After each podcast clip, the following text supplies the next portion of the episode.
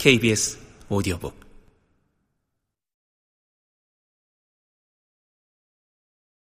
이장 하메츠.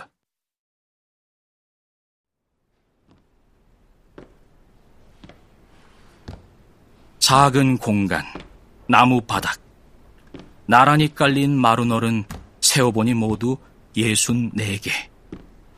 바닥에서 떠있는 지위를 걸어 지나가면 삐그덕거린다. 유리와 나무로 된 문이 하나, 쉐마에 적힌 대로 옆에 매주자를 걸었다.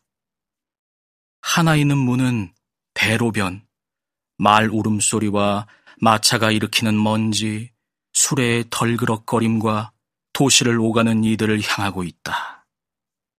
붉은 노쇠 손잡이는 때때로 걸려서 잘 돌아가지 않는데 어찌어찌 힘을 줘서 손잡이를 들어 올리며 잡아당기면 달깍 열린다.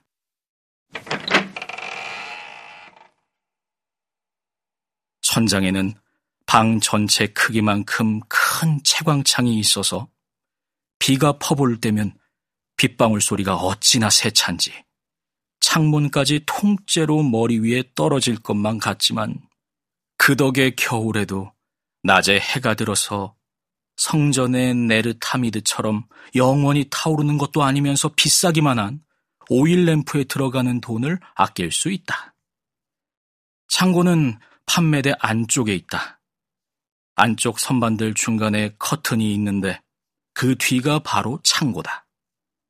가게보다 작은 크기의 창고를 채우고 있는 것은 짐과 괴짝, 상자, 두루마리 천, 자투리 천, 망가진 단추와 실, 버릴 것은 하나도 없고 다 파는 것이다. 언젠가는 다 판다. 가게에 대해서는 말할 것도 별로 없지만 굳이 말하자면 작다. 벽에 세워진 선반들로 천장까지 빈 공간 하나 없고 사면 벽의 가운데 공간을 묵직한 통나무 판매대가 유대 회당의 두 칸이나 영구대처럼 길게 가로지르며 떡하니 자리를 차지하고 있는 바람에 공간이 더 좁아 보인다.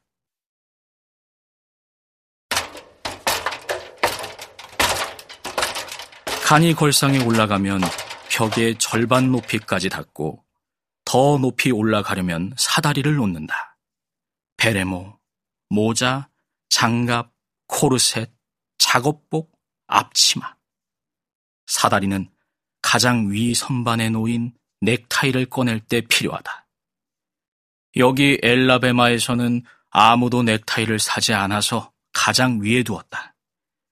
백인은 교회 축일 때만, 흑인은 성탄 전야에만, 그나마 몇 있는 유대인은 한우카 만찬 때만 넥타이를 맨다. 그렇기 때문에 넥타이는 가장 꼭대기에 둔다. 판매대 아래 오른편 하단에는 감아놓은 원단, 말아놓은 원단, 접어놓은 원단, 생지 원단, 직물 옷감, 원단 조각, 모, 황마, 삼배, 면이 있다. 면, 특히 면. 모두 알다시피 여기 앨라배마의 몽고메리 거리는 면으로 먹고 살기에 갖은 종류와 질의 면을 다룬다. seersucker, chintz, 캔버스, beaverteen, 사슴 모피와 비슷한 doeskin, 그리고 끝으로 데님이라 부르는 질긴 작업복용 면직물이 있다. 안 찢어져요! 이탈리아에서 들어왔다. 안 찢어져요! 이 남색의 직물은 날실이 흰색이고 이탈리아 제노바 어부들이 돛을 만드는 데 사용했기에 원래 Blu di Genova라 불렀고 불어로 bleu de Gênes라고 부르다가 영어로 blue jeans라고 부르게 되었다. 안 찢어진다니까요? 믿어보세요. ברוך השם. 이탈리아 blue jeans를 주셔서 감사합니다. 방 왼편에는 옷감 대신 옷이 있다. 선반 위에 나란히 놓여 있다. 재킷, 셔츠, 치마, 바지, 작업복. 외투는 두 벌뿐인데 여기 남부는 바이에른과 달라서 추위가 거의 오지 않기 때문이다. 색은 모두 회색, 갈색, 흰색뿐. 여기 몽고메리의 손님들은 다 가난해서 옷장 안에 걸어놓은 좋은 옷이라고는 주일 예배용 옷 단 한 벌 뿐이다. 다른 날에는 다들 허리 한번 안 펴고 묵묵히 일만 한다.